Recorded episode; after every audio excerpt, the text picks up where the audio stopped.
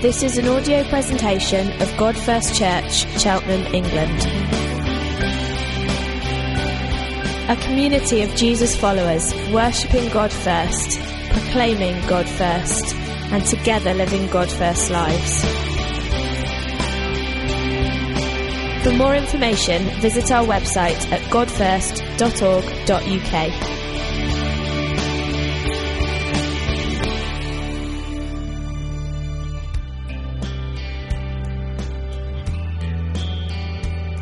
We're on a series called Uprising. I listened to Steve's talk. Uh, that wasn't the one where the Holy Spirit came and stood alongside me, but I still thought it was a great talk on Thanksgiving and anxiety. So I know that people have listened to that and, and do, do listen to that. Uh, it was a great talk. But basically, we're doing this series called uh, Praying with Paula, Uprising, uh, and, and we're looking at kind of the, not just kind of, isn't it good to pray?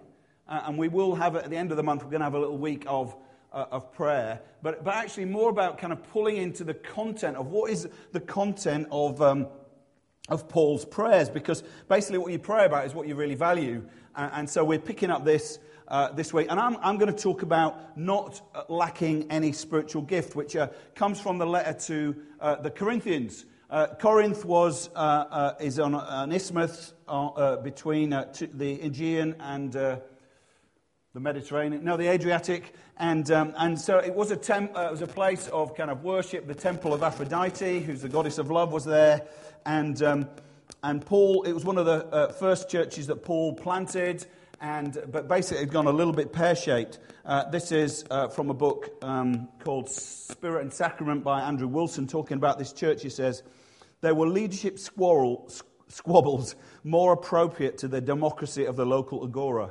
We're in that now. Agora is the marketplace, so we're in those squabbles at the moment. Uh, there was there was sexual immorality of the temple of Aphrodite in the church. The foolishness of the cross had been traded for the wisdom of worldly rhetoric and self-important boasting. A prominent individual is living incestuously, and the church is proud of it. Some church members are suing each other. Some are visiting prostitutes. Some are participating in idolatrous worship. Corporate gatherings are a weekly debacle and do more harm than good, says Paul. They flaunt the dress codes. There's drunkenness at the Lord's Supper, self-indulgent spirituality, total chaos. Even the future resurrection of, the, of believers is being denied. Makes us sound a great church, doesn't it? I, I, I, we might, I don't know if we've got any of those. Um, yes, so uh, what a mess of a church. But yet Paul starts his letter to them with a with a, with a kind of exhortation come prayer. And let's just read that. So after he said kind of greetings, he says this, uh, First Corinthians one, uh, verse three following. It says, grace to you, grace to you and peace from God our Father and the Lord Jesus Christ. I always give thanks, my, I always thank my God for you because of the God's grace given to you in Christ Jesus, that by him you are enriched in everything, in words or in speech and in knowledge.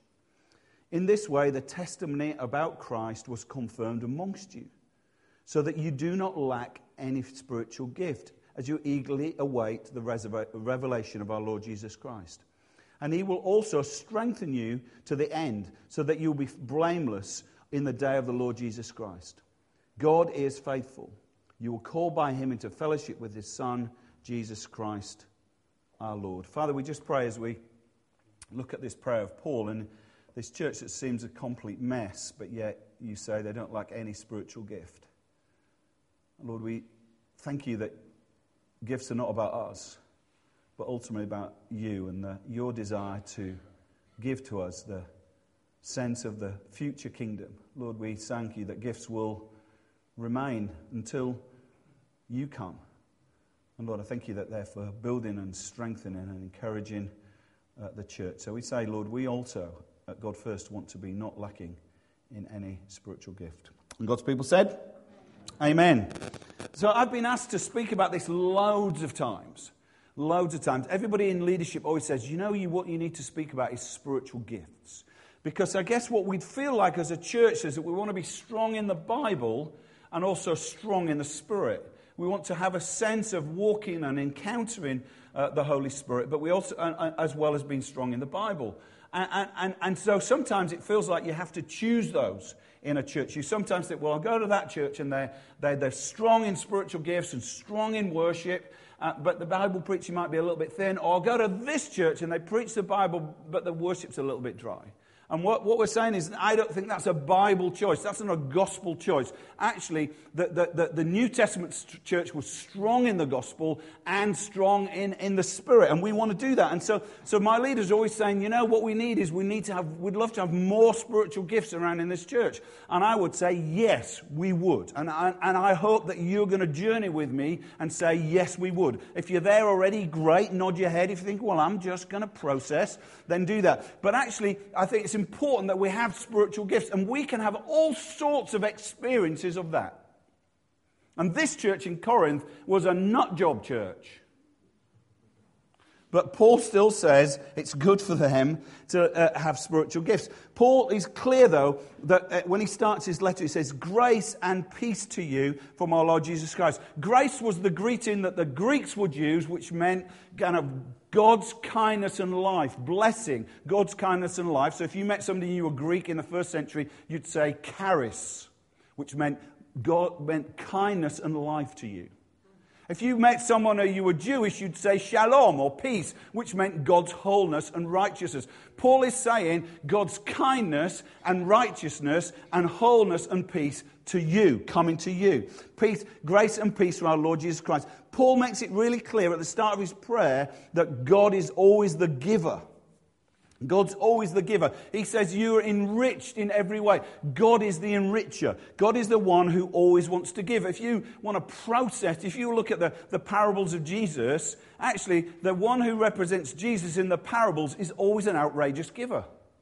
He's always like forgiving too much or giving too much or blessing too much or giving away too much. He's always an outrageous giver. And we need to understand that God is an outrageous giver. He wants to give. Who agrees with that? Yes, amen. God is an outrageous giver. And so therefore, that Paul doesn't see any difference between, well, if God wants to bless me with salvation, you know, he, gives, he takes away our sin, he gives and takes away, he takes away our sin, and he wants to bless us, he gives, he wants to give us. Paul sees no uh, kind of breakdown between that and, and charismata. For, for Paul, Paul's grace, which the word is charis, uh, that means God's grace and kindness, cannot be separated from concrete expressions of God's gracious activity, his gracious gifts, charismata. And one time we think, well, we love grace. You know, the gospel preachers say we love grace, but we're not so sure about charismata. And some say, well, we love charismata. Well, you know, and, and, and we just want to be both. And, and, and if this, if we feel we're not qualified or we're not the right kind of people, it's hard to think of a church that, uh, that's less qualified than a church in Corinth. It's absolutely unqualified. I can't imagine a church less qualified to receive miraculous gifts. Yet to this church, he says, thank you that you don't lack any spiritual gift. And we don't really find out what Paul's talking about. He sets it up and there's all, he goes through all the stuff. He goes through their understanding of the cross, their understanding of leadership fights, their, their, you know, of leadership and how that goes. He understands the Lord's Supper. And it's not really until chapter twelve that he starts to double click on what does he mean that you're not lacking any spiritual gifts. So in verse uh, tw- uh, twelve, verse one, he says, now about spiritual, the gifts of the Spirit, brothers and sisters, I do not want you to be uninformed. What he's saying is, we can have all sorts of crazy ideas, all sorts of historical stuff about spiritual gifts that we've seen. We can say, well, I don't really think, ah, you know, I don't really want that one. That feels weird. Yeah, I'd quite like that one. Yeah, healing would be great, but yeah, I'm not so sure. Yeah, uh, gifts of administration, yeah, we're good for that. Uh, yeah, gifts of uh, serving, yeah, I'm good for that. And, and we can make our choices about kind of spiritual gifts. But Paul says, no, no, no, no, I, want, I don't want you to be uninformed. And then in verse four, he says, there are different kinds of gifts, but the same Spirit distributes them or gives them. And then verse seven, to each is given the manifestation. That means something physical, something concrete, manifestation of the Spirit for, say it for me, for the common good. And then Paul mentions loads of examples, the utterance of wisdom, the utterance of knowledge, or words of knowledge, words of wisdom, faith, gifts of healing, working miracles, prophecy, ability to distinguish between spirits, various, talk, uh, various tongues, and interpretation of tongues.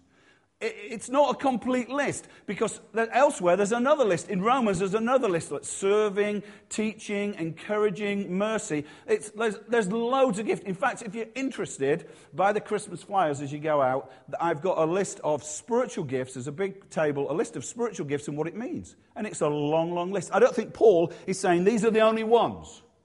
He's saying there's loads of spiritual gifts. And some of them seem really kind of high, high kind of spiritual realm, like healing. Whoa, that's definitely a God's spiritual gift. And some feel like down to earth, like serving.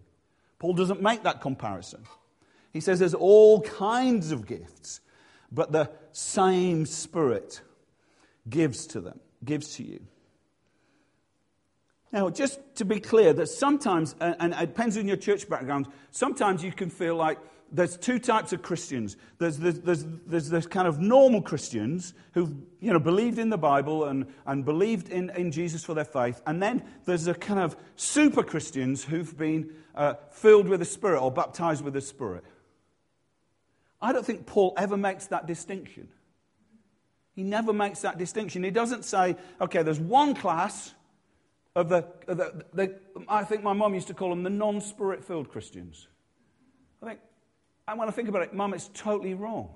There is a class called Spirit-filled Christians, but actually, if you're a Christian, we're all in it. We're all in it. Let me just let explain that to you. So Paul, in, in the same chapter, in First Corinthians twelve, says, says, For we were all, say all, all, all baptized by one Spirit, so we form one body.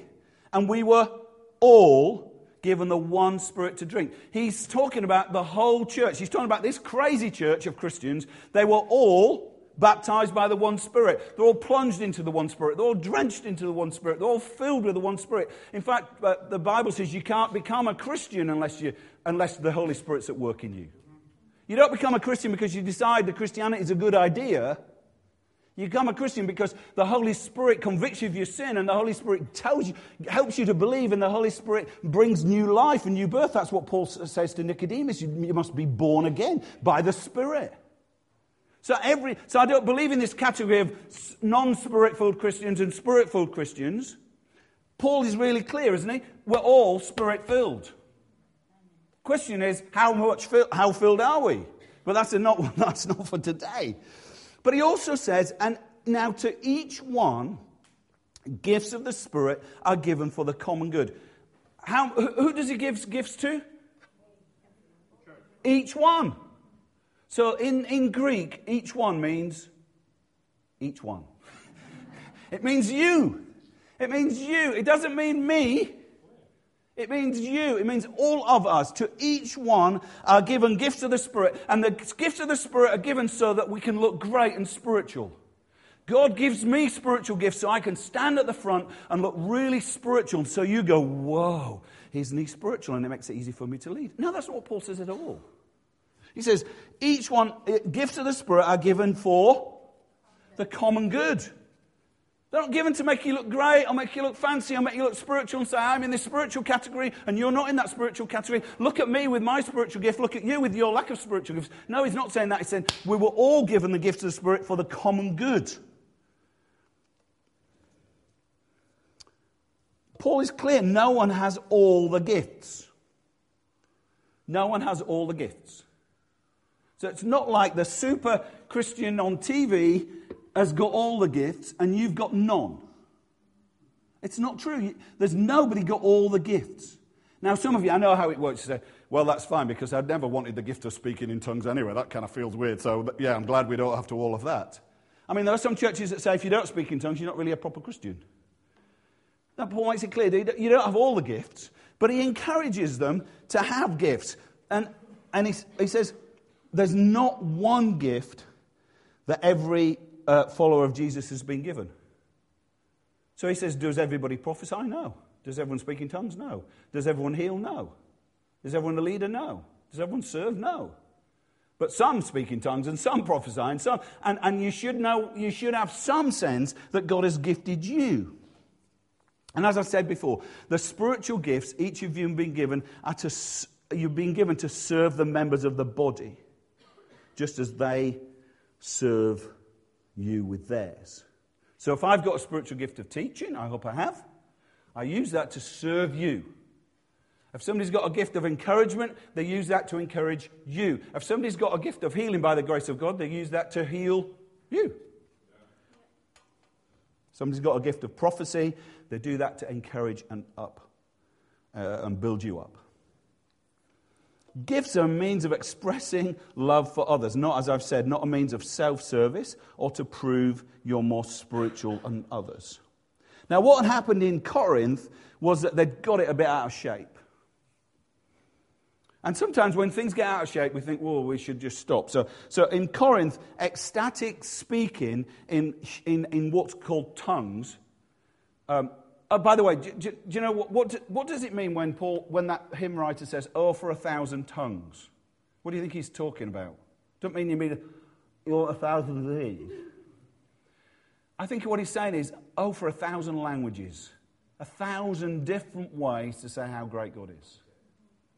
And that's what's, what, but the Corinthians had got this this sense of, and, and, and they'd understood that, that God gives tongues or languages, sometimes that are human and sometimes at angels. Because we know it, because we read it at weddings, don't we? It says, if we speak in the language of men and of angels, but we don't have love, then we're just a clanging cymbal and a resounding gong.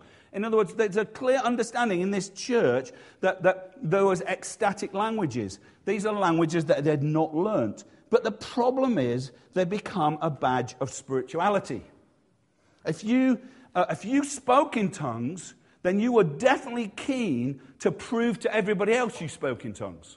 So what would happen is that the, the worship band would start and they'd say, welcome everybody. And obviously by, by twenty, twenty minutes later, everyone was there. And then what would happen, sorry, a little cheap dig. And, and then what would happen is everyone would start speaking in tongues. La, la, la, la, and then, it, you know, they'd, be, and they'd all be going, whoa, speaking in tongues. And it's like chaos. Chaos. Because everyone's trying to, aren't I spiritual? Imagine if you came and were trying to sing, oh, for a thousand tongues, and everyone's, yeah. Paul says in First Corinthians fourteen, he says, if the whole church comes together and everyone speaks in tongues, unbelievers are going to come in and say, you're all crazy. You know what? We, people who, who, who do this, so, so sometimes I, I do pray in tongues. Sometimes I'm walking my dog. And I'm praying in tongues, and people come past me, and I think they think, "Is he on the phone? Has he got earphones in? He must be crazy. Must be crazy." Because that's what we think about people that speak in speaking funny languages, and we think they're crazy, don't we? But Paul doesn't say, "Right, we're not having any of that. We're not having no speaking in tongues." He says, actually, uh, uh, Corinthians fourteen eighteen, "I thank God that I speak in tongues or languages more than all of you." So all those that love tongues say, yeah, hallelujah. As in, yes, hallelujah. And others that think, I don't think, oh, no, Paul, is Paul a weirdo? He doesn't say, okay, because people are weird, people are weirded out by this gift, and, and, and because they, it creates chaos in the meeting, we're not going to have it. He said, I speak in tongues more than all of you. He says, be eager to prophesy, but do not forbid speaking in tongues. Paul, make your mind up, okay? Is it crazy chaos or what? Paul actually encourages in First Corinthians, and the prayer that we're reading, it's First Corinthians one verse seven, says, by Jesus you are all enriched in everything, in speech. He's actually saying, I know that you've got it all out of shape, but actually it's not, it's a good thing. And, and tongues is, is, is a great thing. Paul says, you know, I pray in tongues more than all, all of you. There's a hint of it in Romans eight twenty-six. It says, we do not know what we ought to pray, but the Spirit prays with us with groans we don't want to express. Now, the average human um, vocabulary is about six thousand words. You know, there's, there's plenty of six thousand words. There's plenty word, enough words for you to praise Jesus. But I know that some of you think, actually, sometimes I don't know what to pray. Sometimes I'm in a situation and I really don't know what to pray. Sometimes I'm in a situation and I think, God, I need you to come and I don't know what to say. It's okay to speak in tongues. But he says in a public meeting, we just need some to get it sensible. And I think I've sometimes said, oh, I don't really want people to speak in tongues in, in, in, at God First because it can be crazy. But actually Paul says, no, let's just get some system, some order to it. First Corinthians fourteen, twenty-seven, twenty-eight says, if anyone speaks in tongues or languages of men and angels that they haven't learned, two or th- at the most three should speak. Now, obviously, he's trying to cut down from the whole church to two or three. Now, we're going, we're going from none maybe to one. One at a time. And then it says, someone must interpret. If there's no interpreter, the speaker should keep quiet in church and speak to himself and God. In other words, keep it to, keep it for praying on your own. But he says, if there is interpreter, that's okay. And actually, I've known situations, not very often, where people have spoken the languages of men. And somebody who's a natural, say, Spanish speaker or High German, understood High German, have thought, you've just prayed in High German. And they think, I don't even know High German. I know a, a person, a, a man in, in Tanzania who was um, on a train and he's praying. And the guy across Tanzania used to be a German colony, says, you're praying in German, in High German. And he was like, what am I saying? He says, you're just praising God. Obviously, Tanzania had lots of Christians. And no, if you did that in the train down to London, people think, eh, eh. But, but most of the time, the languages are languages of angels. And the interpreter is not a literal interpretation. It's not a literal interpretation. I believe that, that, and this really helped me when somebody was talking to me about this, it's an interpretation that senses by the Holy Spirit what's the heart and meaning of the tongue. In other words, it's a kind of sense, what what is God saying? And often when people, if people pray in tongues and we wait for interpretation, then what we're really doing is we're wait, we're wait, it almost sounds like a prayer. Because Paul says what people pray in mysteries in their spirit to God. So uh, speaking in tongues is always from here to God. It always sounds like a prayer or praise. So the interpretation should sound like that. And because it's an interpretation, two or three people could have a different facet because it's not a literal translation. But Paul actually says, okay, if, you know, tongues is not what it's really about. I wish we'd pushed on further. So as I quoted earlier, he says, if I speak in the languages of men and of angels, but if I don't have love, I'm a resounding gong or a clanging cymbal. He's saying, tongues isn't, shouldn't be a way to look spiritual, or shouldn't, t- tongues shouldn't be a way to look like I've really arrived. What like happened in this church? He says, follow the way of love, First Corinthians fourteen eleven, follow the way of love and eagerly desire the gifts of the Spirit. You think, well, I don't desire tongues, but actually it might help you pray. Especially prophecy. Paul unpacks why tongues for the for the Corinthians wasn't the thing they should be pushing into, but prophecy. And I would love us to push into prophecy. Paul says this in fourteen verse two. If any, if anyone who speaks in a tongue, anyone who, do, who speaks in a tongue does not speak to people but to God. Indeed, no one understands them. They utter mysteries by the Spirit. But the one who prophesies speaks to people for their strengthening, encouraging, and comfort. Say those words. Strengthening, encouraging, and comfort. Anyone who speaks in a tongue edifies or builds himself up. In other words, if you want to be built up in your, in your prayer life, speak in tongues. But the one who prophesies builds up the church. It says, I'd like every one of you to speak in tongues, but I'd rather have you prophesy. Paul wants us to eagerly desire to prophesy. Paul wants us to do that. He wants it in, in, in our public meetings. And there's a sense where we believe in a God that speaks, that is not dead. It's not just he's left us with a book. He says, I won't leave you orphans, I'll come make my home with you. It's left the Spirit with us. And there are loads of workings of the Spirit. When somebody serves you, that's a working of the Spirit. When somebody gives mercy to you, that's a working of the Spirit. When somebody encourages you, that's a working of the Spirit. When somebody leads you well, that's a working of the Spirit. But also when somebody speaks, as it were, words from God that encourage, comfort, and strengthen, that's a work from the Holy Spirit. Who doesn't want to be comforted, encouraged, and strengthened? We all do. So what is prophecy? I think the Old Testament prophecy was definitely uh, uh, about, kind of, often about judgment, about saying God says this about you haven't done this, and, and there's judgment, and there's often about, about foretelling the future. Now, New Testament prophecy can have some of that, but actually Paul says it's not really mostly about that. It's not mostly about foretelling the future or, or God bringing judgment for your sin. It's about saying God wants to encourage you. It's a, a, a, it expresses the heart and mind and purpose of God for a specific pers- situation, person or group of people for their upbuilding, encouragement and comfort. Now, it's important to understand that, that when somebody brings a prophecy, they're not words from God. It's not like what you do is you go in and you plug into the kind of soundy coaxial cable. It's a bit old school, isn't it? Let's say the network cable of God. And what happens is you're just the kind of loudspeaker, and God just speaks as if you're not involved at all. And I think some people think, well, I, I can never bring a prophecy because I, I don't work like that. You know, it's like, come on, God. Uh, you know, as if, and, and I think some people thought the Bible was written like that. As if the guy sat down and just went, I've got no idea what I'm going to write. I'm just going to start.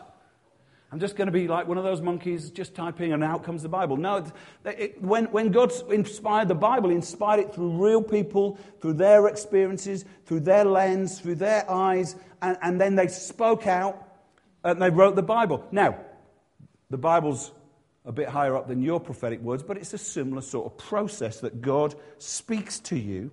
And it says uh, we prophesy in part. We know in part because we prophesy in part. In the, in the Corinthian church, they were saying, um, there's a the thing called the Gnostics, let's not get too clever, who said, I've got spiritual wisdom. I've got such spiritual wisdom, I can tell you what's going on. And sometimes people be, can be so prophetic in their view that they can act like they've actually they've actually been on a phone call with God and then say, woof. But actually, that's it's never the, that's never the, the tale. It's always a bit of you and a bit of them. And as you go on, maybe it's a bit more of God and a bit less of you. But the reality is it's always a bit of a mixture. So I was kind of taught uh, when I was uh, a young Christian that if you wanted to bring a prophecy, you had to speak as if God was speaking.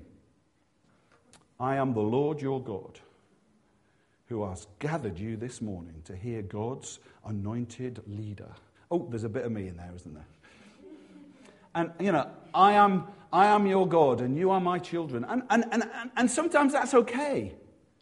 But actually, generally, when Paul says we pray in part, we know in part, we prophesy in part, it's much, much better to say, I just think God might be saying. Or I feel God's reminding me of this or something. And, and it's much, much more down to earth. And don't ever say to people, God has told me. People come to me all the oh, not all the time. Actually, you're pretty good, you guys. But, you know, I've had it in the past where people come uh, uh, in church and say, God has told me to leave my wife and, and sleep with another woman. Well, that sells it. God told you. He obviously phoned you up in the night and told you that. Well, who am I to say? We all know it's nonsense, don't we?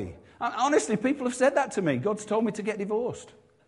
It's like, okay, I know that there's painful and stuff like that, but actually, what would be better is like, uh, you know, how, how I'm working through this, and, you know, God has told the. Do you know why people play the God has told me card?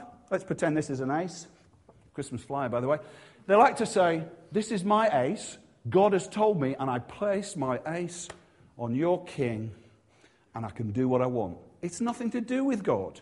It's all to do with, I want to do what I want. And we talked about that in our Culture Shift series. I want to, and I know churches where actually people, it's impossible to lead the church because people say, ah, you can't, God told me to do it. God told me, God told me, God told me. No, you prophesy in part. You've got half a story. Why don't you say, what do you, I just feel God saying. I wonder if we should do. Some of you are nodding, some of you think, I have no clue about what this is about because I haven't been in that kind of church. Praise God, I don't want to be in that kind of church.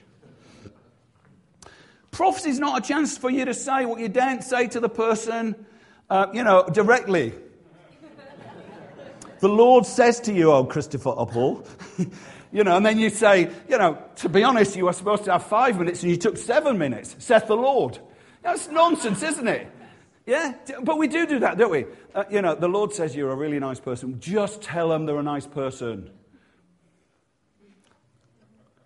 Or, you know, the Lord says, I just think anybody here from South Africa who's smug about the World Cup final, the Lord rebuke you in Jesus' name. Hallelujah. You know, it's just nonsense, isn't it? We just get nonsense about it. It's not a chance for you to say what you didn't, didn't dare to say. Normally, guys, get out this, put the spiritual voice away. I know some people, you, you talk to them, they're really normal and down to earth, like from Yorkshire, and then they say, right, and then suddenly they get up and they go, oh, my people, my people. No. Who told you to be weird? It's just a bit Corinthian and a little bit showy and a little bit out of place, amen? So because we prophesy in part and we pray in part, every prophecy needs to be weighed. Paul says weigh it to see how much of God is in it and how much of you is in it. And you can say, actually, uh-uh, there's a lot of you in there, not much God. Sorry. But normally, most Christians, if they feel the sum of God in it, they think, thank you, God, for speaking to me. Just as I said, prophecy, New Testament prophecy is rarely a chance to predict the future. And it's very infrequently directional to an individual or a church. The Lord said, to, the Lord saith to you, Graham, you must give ten thousand pounds in the next gift day. It's not often like that. Although I did have a word for one guy once where I said to him, he was looking to buy a house in Salford. I've never done this before or since, so don't get too excited and meet me in the coffee. I just felt a sense when I was praying with him, God was going to give him ten thousand pounds. I thought, this is crazy. This is crazy. So I knew him quite well and said, hey, John, I, I, this might be mad. So I, it might, I just had too much pizza, you know, the night before. Don't worry about it. I said, but I just feel that God's going to give you ten thousand pounds. You know what happens. I won't be telling you the story. Otherwise, because if it was pizza, all those times it was pizza, it's like, I've never, no one's come back to me, have they? When I, but I said to him, I think God's going to give you ten thousand pounds. On the Tuesday, he says, guess what? God has given me nine thousand five hundred pounds. I said, false prophet. God had given him some money to buy a house because he'd chosen to live down in the inner city of Manchester because he wanted to work with the poor and broken. You prophesy in part. But it's rarely predictive. If, if somebody says to you, God says you need to go here and move there and do that and that, you know, that you just think, okay, well, I'll just weigh that one. And it's, it's the Bible says, out of two or three witnesses, everything established. The Lord says you're going to marry that woman. No. The Lord says, you, you know, this is tragic. The Lord, you can't have baby, you can't have kids. The Lord says next year you're going to have a kid. I know that that happens. God says that to um, Abraham, but I suggest you don't do that. Or you, you've, you've got this disease. God says you're not going to die. Don't do that. It's not that kind of prophecy. It's really about encouraging and comfort and faith building and motivation. It never contra- contradicts the truth of the Bible. The Lord says, the Lord told me to leave my wife asleep with that woman. No, I think we should weigh that one. Um, it might give fresh understanding or fresh application or open your eyes.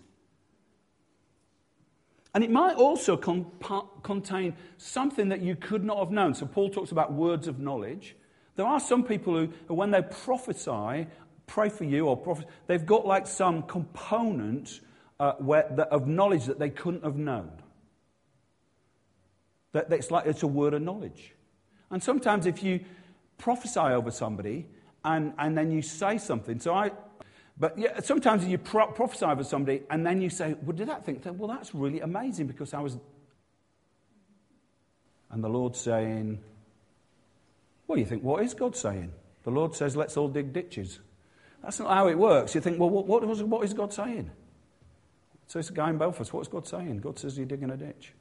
I thought, I, I can't pray that over him. So I prayed. I think the Lord's saying, dig deep into him. Dig deep into your foundations for him. Dig deep into your spiritual disciplines. Dig deep into him. And then when your foundations are gone down, God's going to build something tall and strong. He said to me, so getting trained by Johnny, the church leader, in how to grow in as a leader. And I said, great, just let God encourage you in that moment. He felt like, whew, God knows. At the moment I'm hidden and no one's encouraging me, and I'm not preaching, and I'm not doing that, but God's training me, and I'm going to just let that happen. So, how do you get words? Let's just uh, dig into that, and then we'll, we'll then we'll, we'll finish. Okay. Okay. So this is how it works for me. I think the prophetic question. So how do you begin to prophesy? The prophetic question is, um, what do you see? If you read Jeremiah, or you read Ezekiel, or you read Old Testament prophets, that, that, that God always says to, like says to Ezekiel, he took him to a valley of dry bones, and said, "What do you see?" He said, "Well, I see a valley of dry bones." Great. And then he said, "Well, what, what do you see?" He said, "Well, I see an army that's been slain." "Well, what do you see?" He said, "Well, I see the army coming together." "Well, what do you see?" Yeah? It's, it, it, it, prophetic is often, what do you see? So for me, and I'm not saying, well, I'm that, I really want you all to feel that you can do this. Sometimes you get a picture or image. So again, in, in uh, Christopher did a great talk on this. This is why the, the, the, uh, in Belfast uh, last weekend, and You know, and, and we said to everybody, right, you just want you to get into get into groups and, and bring images. And so one lady said, um, I just see a teapot. What does that mean? And we and we batted it around and we said, oh, we don't know. We've no idea. So, she's, so she said, well, I better not say anything. And then another lady said, I see like a colouring book. She came to me and said, I see. I, I, I said to my friend, I see like a colouring book. And And I said, well, what do you think it means? She said, well, I, I think God's going to bring colour into your life. He's going to enrich your life. He's going to... So she said, well, I said, are there any Bible Bible verses about colour? And he says, yeah, God's multicoloured wisdom. I said, yeah, maybe God's going to give, give this lady wisdom. Yeah, so it's like God's, mul- you know, Joseph's multicoloured sh- uh, coat. Maybe God's going to, like, give this person favour, you know? And, and I said, okay, so, so you see a colouring book. Well, what does it mean? The Lord says to you, Jason, you're going to be a colouring book. I mean, it doesn't help him at all, does it? But if the Lord says you've been a little bit, you know, you, you, the lines haven't been clear, but I want to, I want to f- fill in the colours, and I want to make r- your life rich and bright, and I want people to go, "Whoa, God's with you." That's a different game, isn't it? Pictures, images, or ideas. So if you did maths at university, you might get some idea from maths. Uh, if you did biology, you might get some idea from biology. I once, like, I did biology A level. I, That's about as far as it went with me. I think it got too hard. But I remember one time having a picture of a crab. And I thought, the Lord says you're a crab. You're crabby. The Lord is bite. He wants to bite you with his crabby, crabby claws. I thought, hmm. And then I thought about, and I, I actually, I've, I've had this picture a couple of times with people, but it's like, when a crab grows, they, they do this thing called ecdysis. Anyone do biology? Where's Will? Is that right? Yeah, the ecdysis. They, they lose their they lose their shell because it's an ecto- external skeleton. They lose their shell and then they blow themselves up with water to get bigger. And at that point, they're really vulnerable. And then uh, they grow a new shell. And I saw a picture of a crab and I thought, what are you saying about crabs, God? And it's like, oh, the Lord says there's going to be a period of, of vulnerability for you. You're going to like lose your shell, the thing that's confined you, that. But actually, you're going to feel vulnerable. And maybe right now you feel really vulnerable. But uh, the Lord says to you, I, I feel that, that you're, you, there's going to be a time for growing. And after that, you're going to emerge stronger and bigger. See the difference between, I see a crab, to God, what are you saying? Where did that all come from? Well, I did A-level biology, didn't it? God just reminded me of it. Actually, there's a much better place to get stuff from than A-level biology. Where's that? At the Bible. Best place to start with is something out of the Bible. So when we're doing this workshop, when Christopher's doing this workshop, he said to everybody, right, just get in twos and threes and just open your Bible and turn to Psalm twenty-three and say, is there anything out of Psalm twenty-three that you feel like might speak to, to somebody? You're like, ah, it's just blumball. It could, say, it could apply to anybody. The Lord is your shepherd. You're not going to be in want. Oh, that's amazing, because I'm feeling like, how am I going to pay my bills? God just picks out something. It's as down to earth as that. So it might be seeing words or scriptures brought into mind. I've never had a dream or a vision. You know, it's sometimes in the Old Testament they say a vision. I've never had a dream or a vision. I've had some dreams, but I'm not telling you about. I'm mostly crazy and I'm in the nude running around. Do you get those dreams? Sorry, inappropriate. Oversharing. I've had this dream. I used to take. I used. I used to be a school teacher, and I used to teach the lessons in the nude. And he was like, "What does that mean?" You know, the psychologists here are having a field day with me. Don't bring that word. It's not from God. I've never heard an audible voice. I've sometimes felt really real kind of promptings, God saying to... So one time, I, again I, again in Belfast, I talked about this, but I, I one time I was talking to some friends about being an orphan, or about they worked with orphans in the Philippines, and they said, these orphans are like, fight your own corner, love me, love me. And I just heard the conversation over a cup of coffee, and then I'm in the work, in the meeting, and God says to you, you're a spiritual orphan. I went, whoa. Well, what are you like? You want love me, love me, love me, but don't fight. Don't get close or smash your face in. It's like God says, that's, I don't want to leave you as an orphan. I want to father you. I felt really clearly that God said that to me. So you can hear from your Bible readings. The Bible's alive, says Martin Luther. It speaks to me. Yes, that's why five by five is great. It has feet. It runs after me. Its hands. It lays hold of me. If you, you're never going to bring a prophetic word over someone if you never dare open your mouth. If you, if I said to you, get in twos and threes and pray for each other, you're like, I don't. There's no way that God's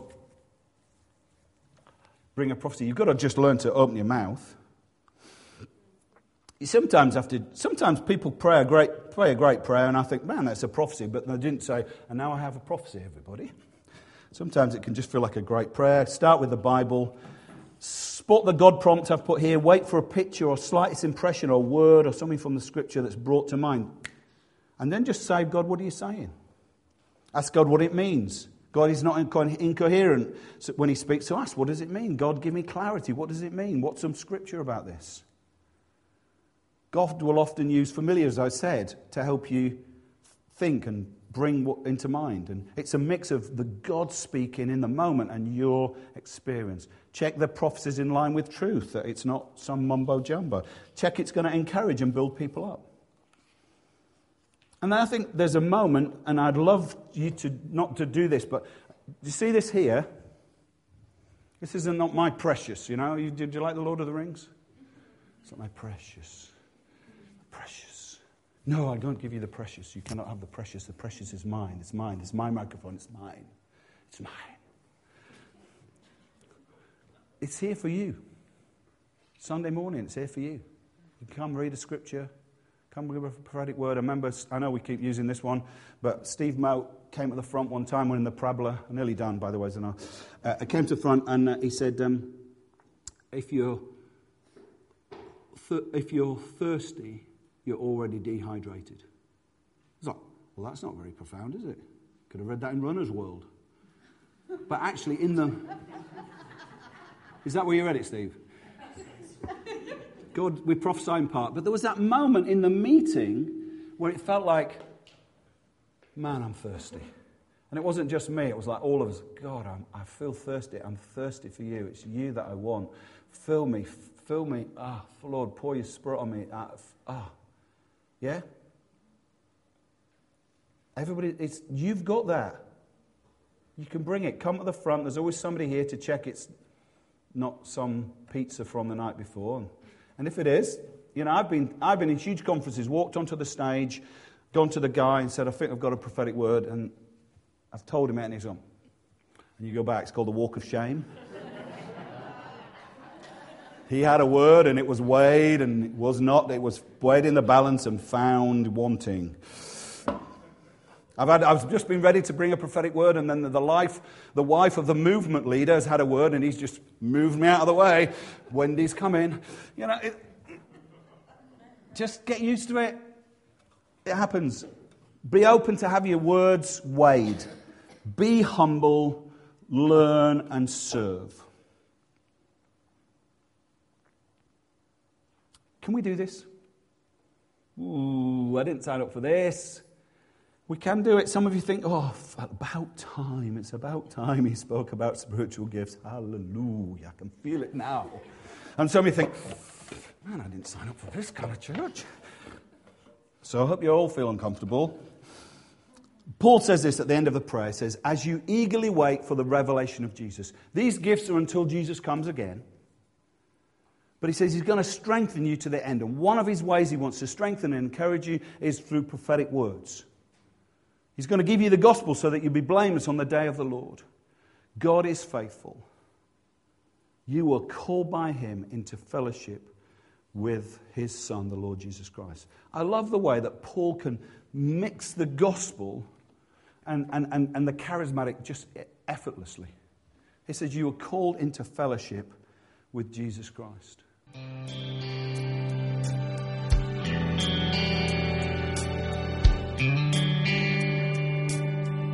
For more information, visit our website at god first dot org dot U K.